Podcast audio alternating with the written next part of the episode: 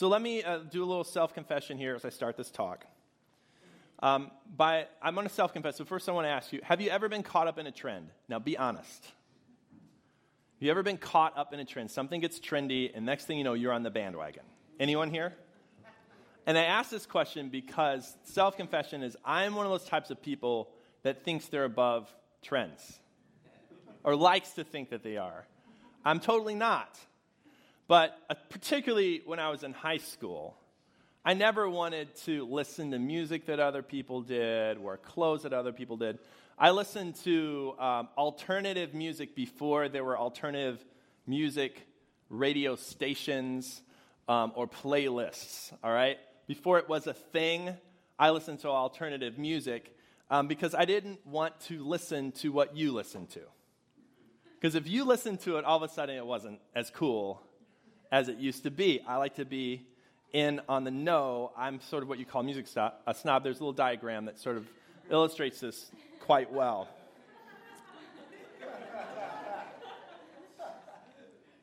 and it didn't wasn't just with music, with clothes.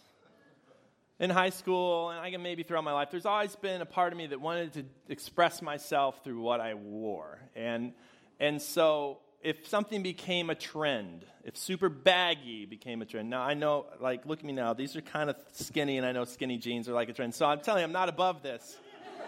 but particularly in high school, I didn't dress like anybody else that I knew in my school. And, you know, and throughout my life, there have always been trends around footwear, like sandal like footwear, not kind of sandally, kind of not, that some people wear with socks. and it's accepted right? No judgment free zone. For whatever reason, that trend, I'm just like, no, no, no, no. I never, I never want to do that. So you see a diagram Birkenstocks or Crocs. For me, the answer is no to both.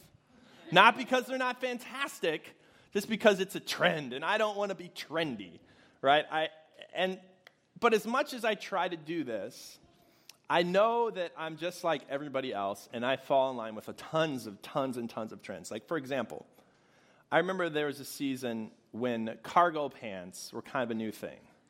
And I hated cargo pants. Maybe you hate cargo pants now. I know there's sort of this backlash against them, so I'm told. But man, when they were getting popular, I was like, I don't want to wear cargo pants. Why do I need a giant pocket on the side of my pants? I'm never going to use those. Am I going to put something in there? Put my wallet way down here and I got to unbutton to get to it? No. That's stupid. Why do I want pockets on the side of my trousers? That's ridiculous. And then I remember this certain commercial came out, some of you can remember this, where all these young, hip, cool people were wearing cargo pants, dancing to swing music, and they did this thing when they jumped in the air, they would freeze it, and in Matrix style, zip around to the other side of them. And I was just like, oh, that is so cool. But it's cargo pants. I, I don't want to wear cargo pants. No, I'm not going to. I couldn't get the image out of my head. In a week's time, I was at the Gap, putting my money down, buying a pair of cargo pants. It happens to all of us, no matter how we don't want to be trendy. Sometimes we come. And the, the sad thing is, when I was looking for this image of the Gap swing thing, uh, I looked closely at the picture, and like only a third of the people in the commercial actually had cargo pants on. The rest of them just had like straight legged, whatever kind of trousers they you they are. They had them, but they didn't even have cargo. But all I saw was like one or two people with cargo pants, and I got hooked. And I was just like, everybody else. You know, even when, to show you how pervasive this is in my psyche, even when we were trying to pick out a name for our newborn son, I thought, oh, I want a different name. I don't want a name that everybody else has. So let me find a different name. And I, I had two criteria. I didn't want it to be common, and I wanted you to be able to shorten it to a cool nickname. These are my priorities in naming. Because, you know, I want to be able to call my son something shorter that I find cool. I don't know. I just do. So I'm not joking. Every name that I think, oh, that would be a cool name, the same week I'd find there'd be some list of the trendiest up and coming names, and that name would be in the top five. Again and again and again. So, as cool as I want to think that I am, as different as I want to think I am, I am totally a creature of culture and trends, and I'm no cooler than any. In fact, all of you are much cooler than I am. Let's just put it like that. You have your own ideas and things like that. I just get sucked along. Um, and so finally, we just decided on a name that we like. Go figure. This is a name that we like. Um, and And so the only reason I mention all of this is because sometimes in culture things become trends or they can seem trendy, and it can be popular to jump on the bandwagon without thinking, and sometimes uh, they can be really good things.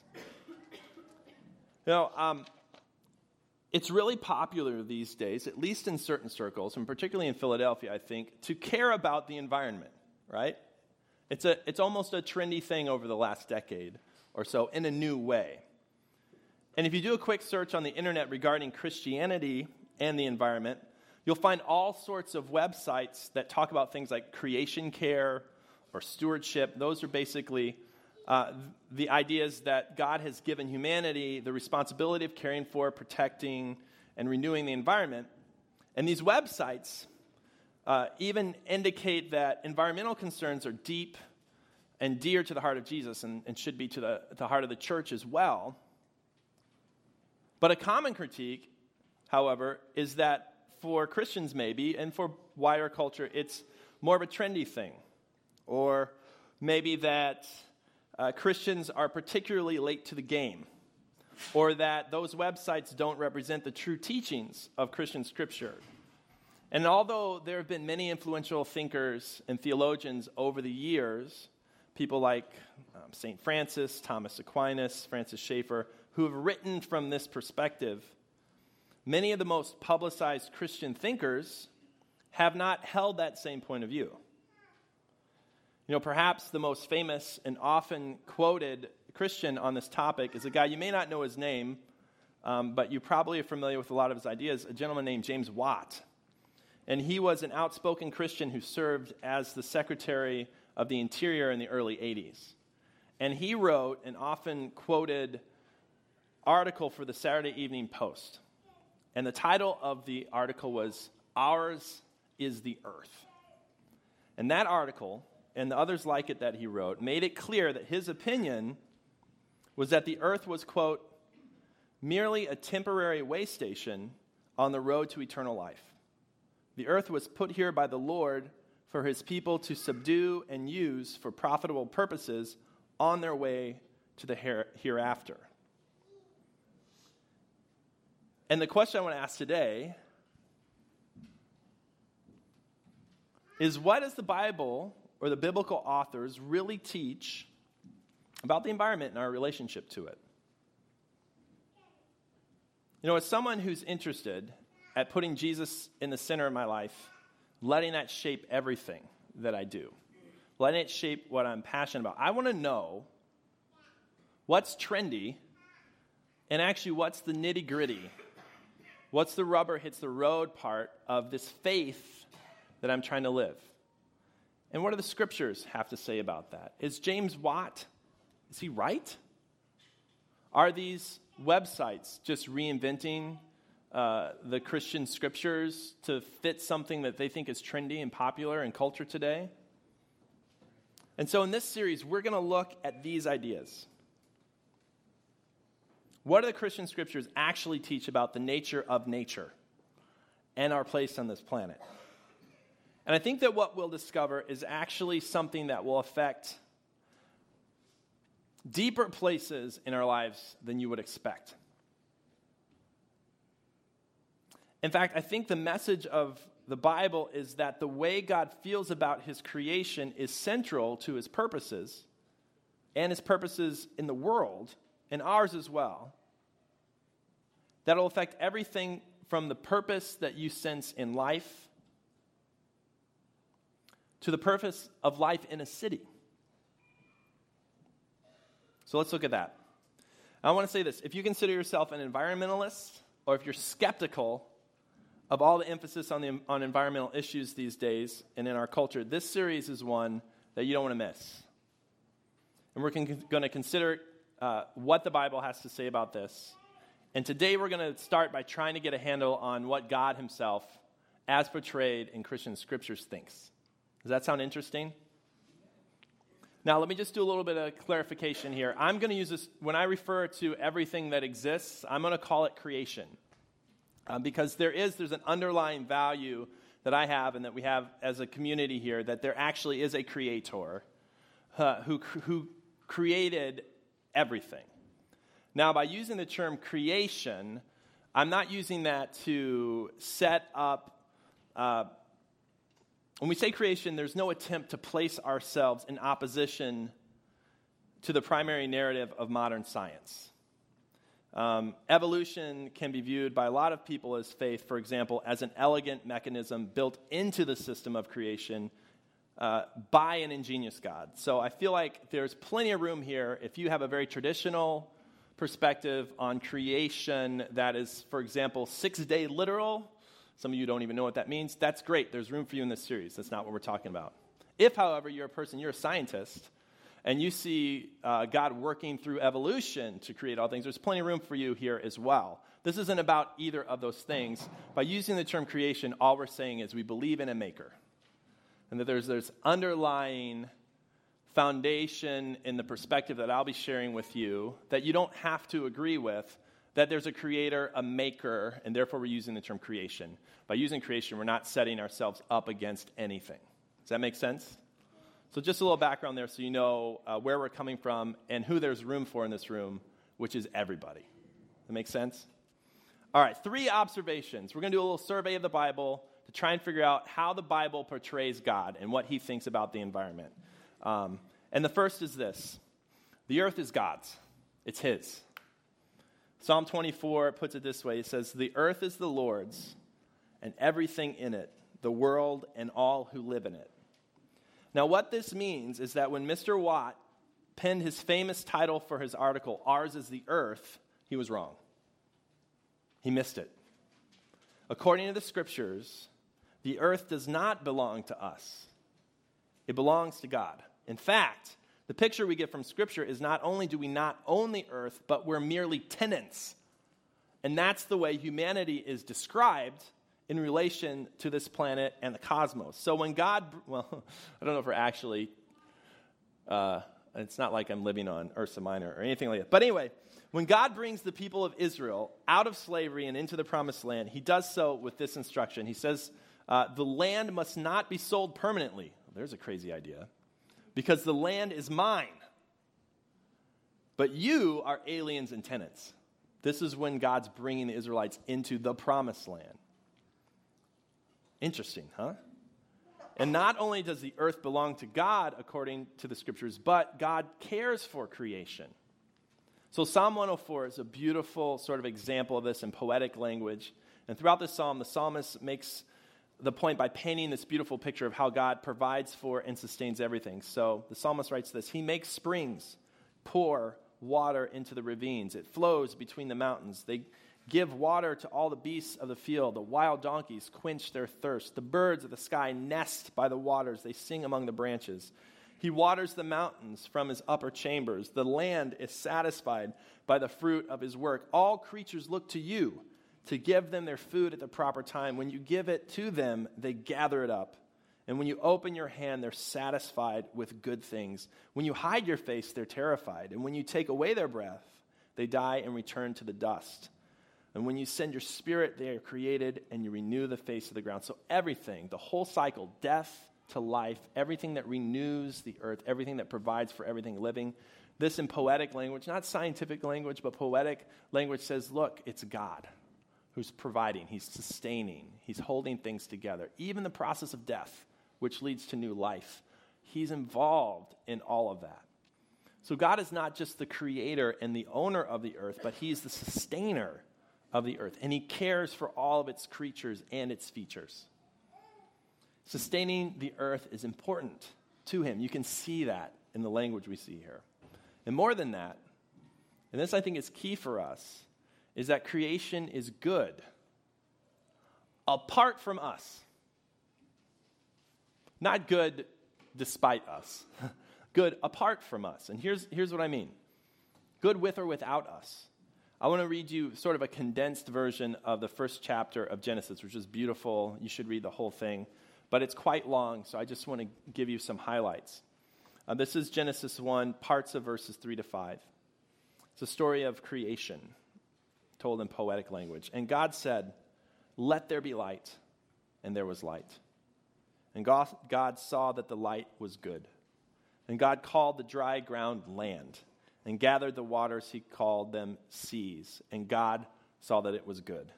The land produced vegetation, and God saw that it was good. God made two great lights. God set them in the vault of the sky to give light on earth, and God saw that it was good. God created the great creatures of the sea and every living and moving thing which the water, with which the water teems, and every winged bird, and God saw that it was good. And God made the wild animals according to their kinds, the livestock according to their kinds, and all the creatures that moved along the ground, and God saw.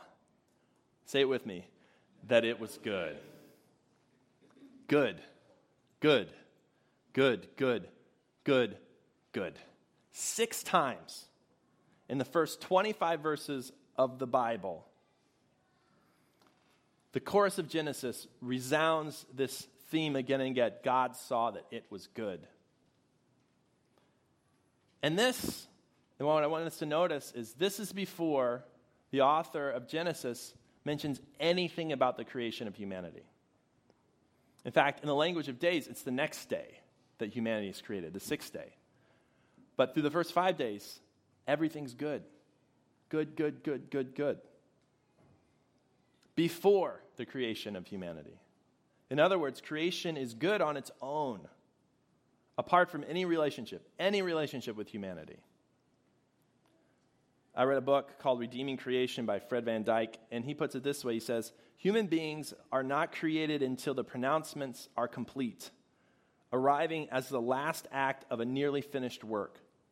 They are not asked to applaud, evaluate, or critique. Their own opinion about creation's goodness is not considered and not solicited. The judgment has already been made. The valuation already declared, the only judge who really matters. Creation is good, in general and in particular, and its value exists because its creator exists. It has its own value, apart from its usefulness or lack of usefulness to humanity. Do you notice that? This theme is approached from another angle in the book of Job. Job's a complicated book. It's probably worth like four or five week sermon series. I think I did that once. Um, but in it, if you know the story at all, Job has had a really hard time. Um, he's angry and he expresses that to God. Now, what you think about that whole situation is another sermon, but I, there's something about the way God responds that communicates about the nature of creation. So when Job is questioning God, and God comes back with him basically with an argument uh, that God understands how the world works and what's happening even better than Job. Uh, this is one of the examples he uses. This is from the 40th chapter. God says, Look at the behemoth. Now, the behemoth, we don't use that word anymore. I wish we did, though, because it's so cool. But scholars think that's probably hippopotamus, maybe an elephant.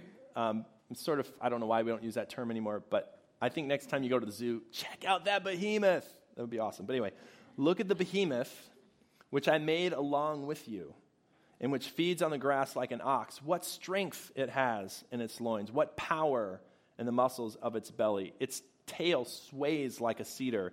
The sinews of its thighs are close knit. Its bones are tubes of bronze. Its limbs like rods of iron. It ranks first among the works of God.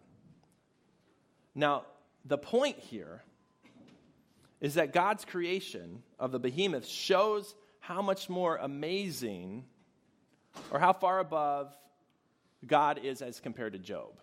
It's as if the behemoth shows the glory of God to Job and to the rest of the world.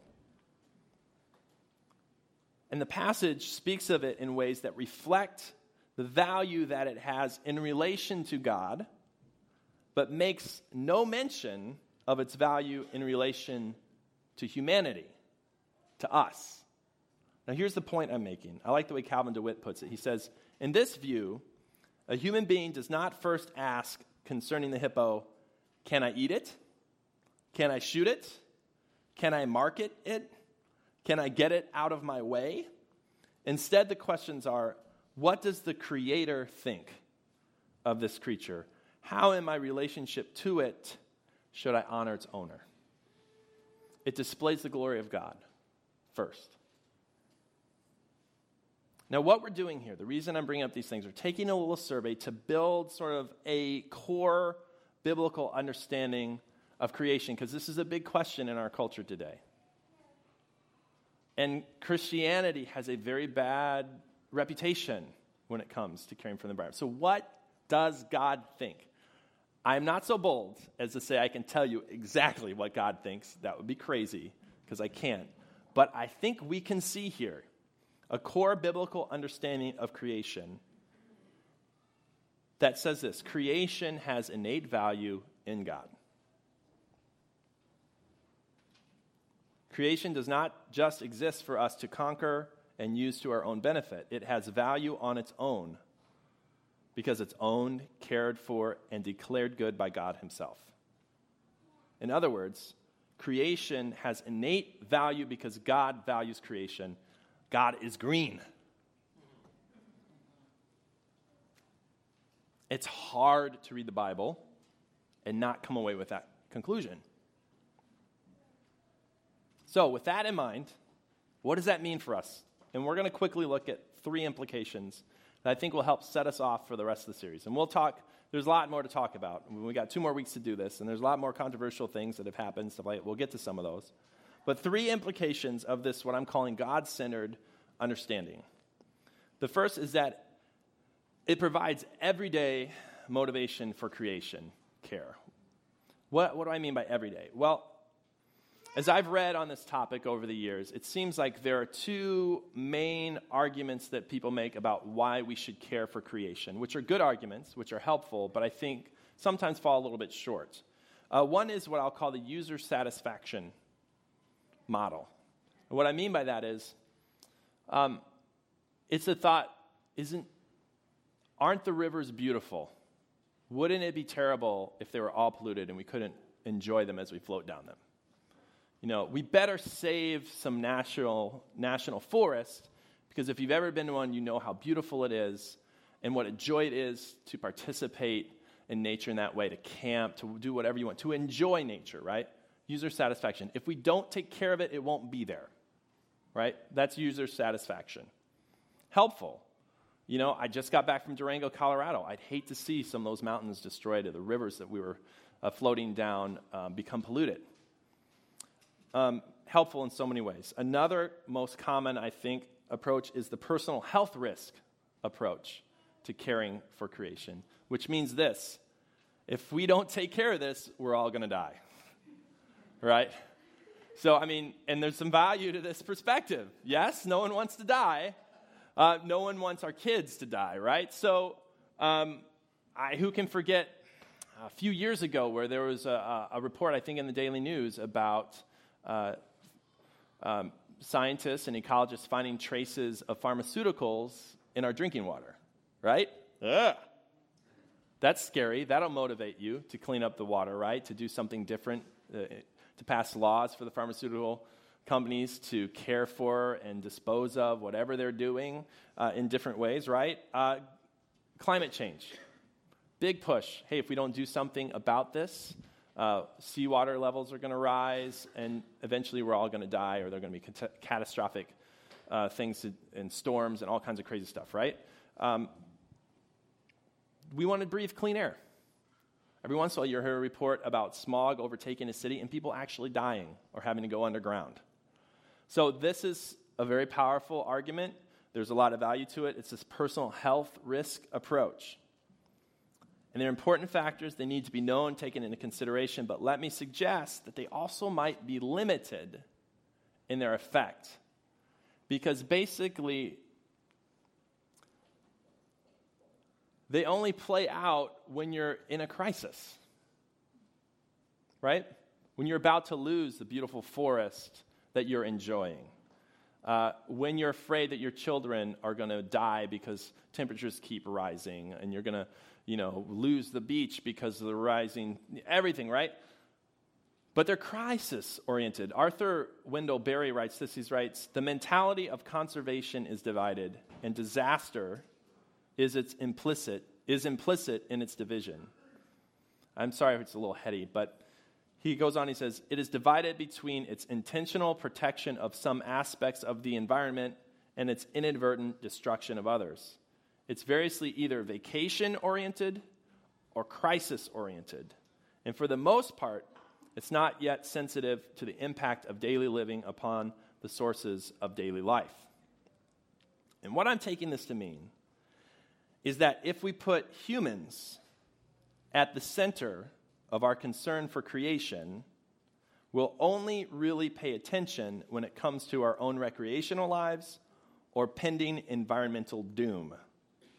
In other words, this type of approach will have limited effect in an ongoing, everyday, long term lifestyle choices sort of way. What I'm saying is, when the crisis is over, nobody cares. Right? If you survive it. How do you keep from getting to the crisis? You know, the beautiful forest you enjoy is gone. Ah! Or you protect it. Yay! But nothing else changes. And 10 years it's threatened again, or somewhere else is threatened. It's just, how do you keep from getting there?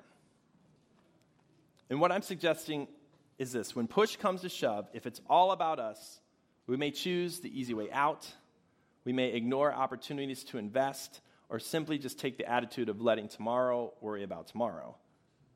Caring about the environment only as it pertains to myself or humanity in general is different from having a worldview that places innate value or value that exists outside of me and you in creation. And I think what these commentators are suggesting is needed is a perspective, an approach to life, a philosophical value, an ethos, a way of living that is motivated by something else. And what I think that thing is, is this God centered view that creation has value apart from us and is worth investing in. And I think that can motivate a different day to day life before the crises come and maybe be preventative. And here's two ways I see that motivation happening. First, I think a God centered perspective provides an everyday connection to God. So, a motivation, and this is part of the motivation, and that is everyday connection to God. All right, I want to do a little test for you. If you can guess this, coffee is on me, okay? I owe you, all right? I have a lot of different television programs that are sort of my favorites, but there's one I'm thinking of, okay? If you can name that, you win. All right, what do you think is one of my favorite television series? Let's hear them. Breaking Bad. Yes. What am my favorite one? Not what I'm going for. No coffee for you. Who else? What? Walking Dead. Yes, I love that show too. Not what I'm looking for, although definitely post apocalyptic, although it has nothing to do necessarily with the environment. Anyways, you lose. Who's next? House of Cards. Used to be a fan, sort of trailed off. Who else? Parks and Rec, good show. Good show. The show's still on TV. What? Game of Thrones, never seen it. Sorry, guys. Don't hate me. What other shows you think might be my favorite? Come on. This side has said nothing. Oh, she did say Walking Dead. She's right, I'm wrong. How about this side? The what? The news. The news. not, not what I was thinking of. I'll, should I just tell you? Any last guesses? Veep. Veep's funny. Not what I'm thinking of. All right. The show I'm thinking of, I'm sure, was the next one you're going to say. Project Runway? Is that what you're thinking of? Now, you might, uh, you, you might not be surprised at all, but many of you might be just a little bit surprised by that. And you could think to yourself, how did Brad end up watching and liking Project Runway? Well, there is a story to that. Someone that I know really loves fashion and really likes this show and has been watching it for years. That's Three guesses, no. so I started watching it with her and caring about it with her and found, oh my gosh, this is kind of a way for us to connect. I'm talking, of course, about Becca, my wife. she likes fashion and enjoys watching the design process, however edited it may be. And so she watches Project Runway. I started watching Project Runway. And all of a sudden, we could talk about which garments we really liked. Why I don't like that cut or that silhouette. Did I know the term silhouette five years ago? No, I did not. I can talk about a silhouette. Um, I can talk about all kinds of crazy stuff, right? We can talk with the designers we prefer and we don't, who we hope wins, how that person shouldn't have been kicked off. Is it the deepest connection in the world? Probably not, but it's fun and it's a connection. It's another thing that Becca and I can relate over. And I think in a more profound, probably in a deeper way, we can connect to God and His heart when we care about the things He cares about.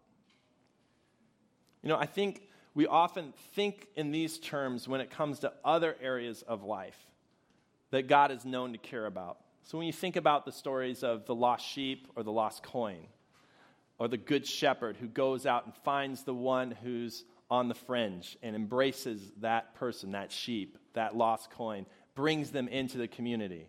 And we think, yes, we want to be a community. I want to have a life where I'm including people that would often not be included.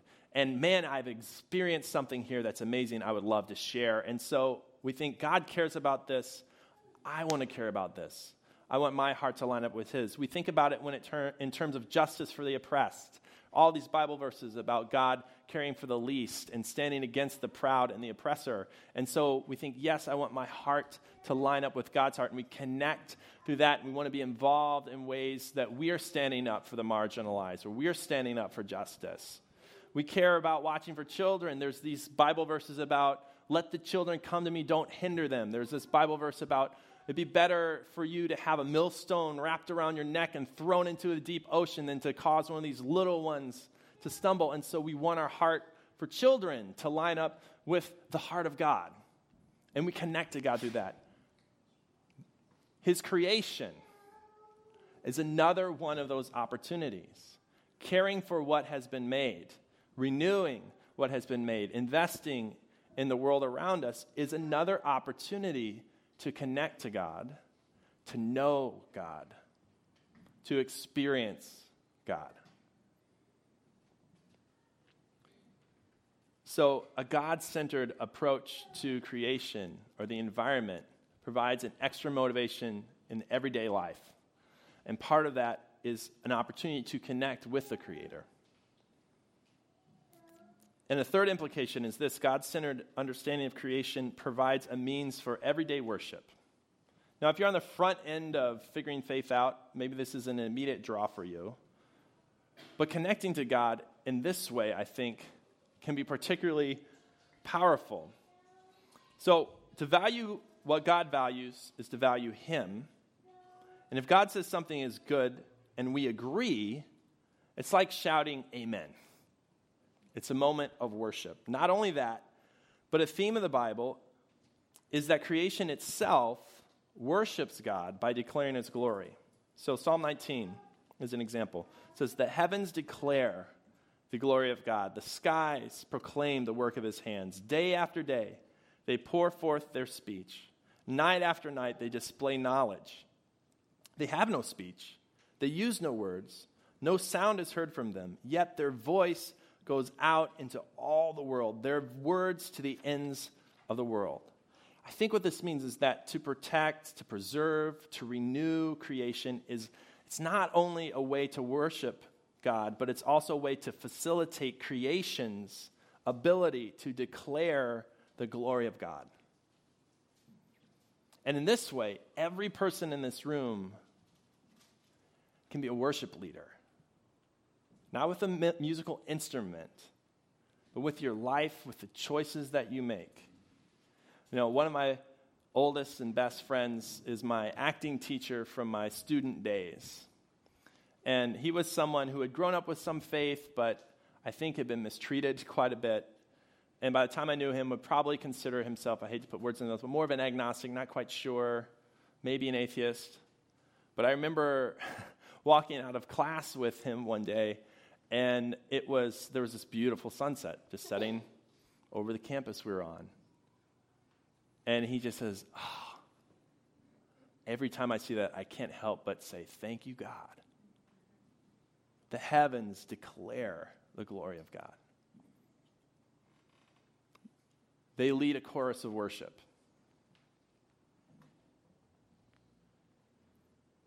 So, where do we go from here? Now, you might expect me to have like, oh, here's like 10 things that you can do this week. Practical things, because one of the things we say about our church, practical, practical, inclusive, Jesus centered. But I don't want to start there this week. We're going to get to very practical things in the next couple weeks, but we don't want to miss something really important that I think is the bigger theme here. Let me suggest that the first thing that we need is what I'm sort of calling this mystical awareness of the value of creation, something that gets down into us. That is a motivation for us. That's what we're talking about, having a greater motivation, something that isn't just crisis oriented, although that's important, but can affect our day to day lives when we don't see a crisis. Something will motivate us in a way that self interest on its own, as powerful as it is, cannot. And so, what I would suggest, we just, last time I talked about the environment, I think we were moving into the winter months. It was a, it was a long time ago. We're not this time, it's the summer. It's the best time to experience a bit of nature. So I would say this get out and experience nature. That's probably the most important thing you can do to kick this time that we have together off. Have you ever heard of Fairmount Park? It's the largest nature reserve in any U.S. city, and it's right here in Philly. Hike it. Find a place to sit and meditate or pray swim the gorge, whatever. You know, watch a documentary on nature. You can watch those and they'll blow your mind. It can be about any aspect of nature, from the planets and the stars and the solar systems to how insects procreate. It's amazing, right? Like there's so many things. The deep blue sea, Shark Week, watch it, whatever it is. Visit the aquarium across the river. Be amazed. You know, I, I had a, I, a little bit of a cheat. Last week I was out of town, if you know that. I was in Durango, Colorado. So it was a little bit of a cheat. And I got to do things like uh, rafting down the Animas River. That was awesome. There's a picture of me doing it. I swear I'm actually in that boat. It's kind of far away. Um, it was wonderful. It was really cold because the water had just melted from snowbanks up in the mountains. It was totally cold, but it was totally exhilarating. And there are moments of thrills, of giant rapids, and just peaceful moments of floating and taking in the scenery mountains, ridges. The best thing about it, though, the most amazing thing I did was drive through Glenwood Canyon. Have any of you done this? It's a canyon that there's actually a highway that runs through, and you go along uh, a river all the way through it. And these pictures don't do it justice. I couldn't take my own because I might be dead now. Um, driving off the road, it's hard to take photos and drive. But I drove through this pass, it, it and it's sort of washed out because you know there's daylight and everything. It's amazing. It connects you to something bigger. Let me ask you: Anyone here had a stressful week? Anybody? Ever? Okay, you raised your hand. You didn't really have to. It's kind of, I was just asking, but thank you. I appreciate that. Um, there's more and more research that's showing that viewing or listening to the sounds of nature naturally brings the stress levels down in your life. Yeah. Now, we can't go on a field trip right now. That would be the best. Uh, we can't really do that. Um, but I can bring some of the sights and the sounds of nature to you in a little bit of an artificial form. But studies show it still makes a difference. So, to jumpstart this process of stoking your sense of mystical awareness, I want to try something different today. If you can turn down the lights, I can't take you to Fairmount Park right now. Uh, it would take too long. Uh, you lose interest by the time we. Anyway, so what I want to do is try something different. I've never done this before. I'm, I have this clip that I found, and we're going to take some time and watch and listen to a clip. And as you do, I want you to sort of go with me on this and ask God to meet you in this space that we've provided through the sights and the sounds of nature. Someone's laughing at me, but I'm telling you, let's try this. Ask Him to calm your heart and speak to you. And after you do that, just be. I don't want you to try to do anything else. Just be quiet and breathe. Can you do that?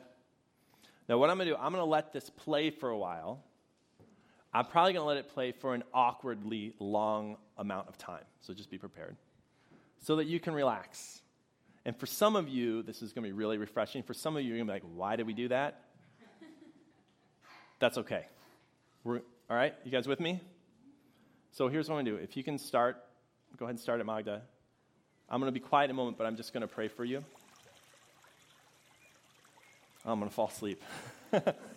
so, God, um, we join with a chorus that says, The earth is yours. And that you sustain all things. You sustain us. And so we welcome you into this time of reflection and ask, Spirit, that you would be here in this. So invite God if you would. Welcome his presence if you would. And then just be. And I'll wrap our time up in a bit.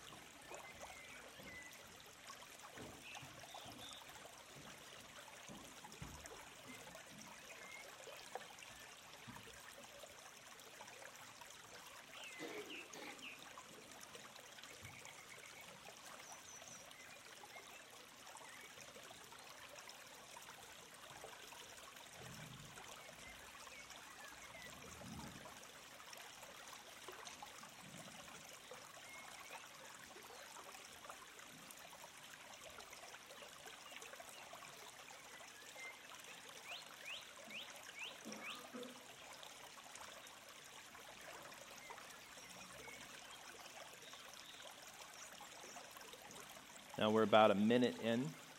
Some of you just want to take a deep breath in through your nose, hold it, and then breathe right back out.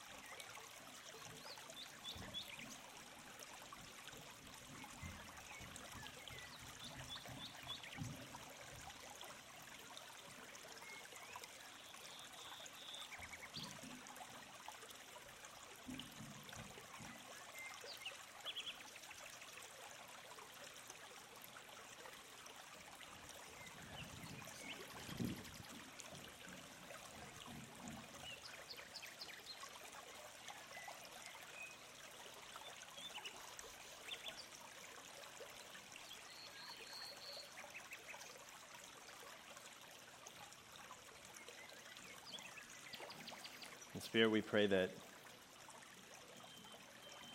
you cultivate in us a mystical awareness of the value of all of the creation that's around us.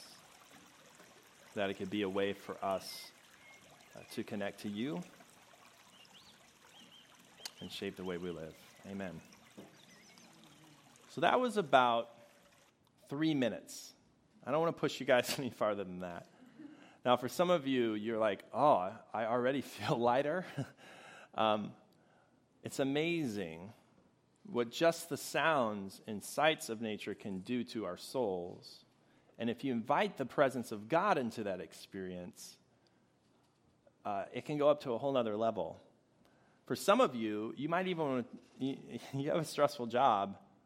Three minutes alone in your office or in your cube with your earbuds in, doing this might be just what you need to reconnect, uh, to push off um, some of the negative effects of what you're feeling of just living in this life or disappointments at work or whatever.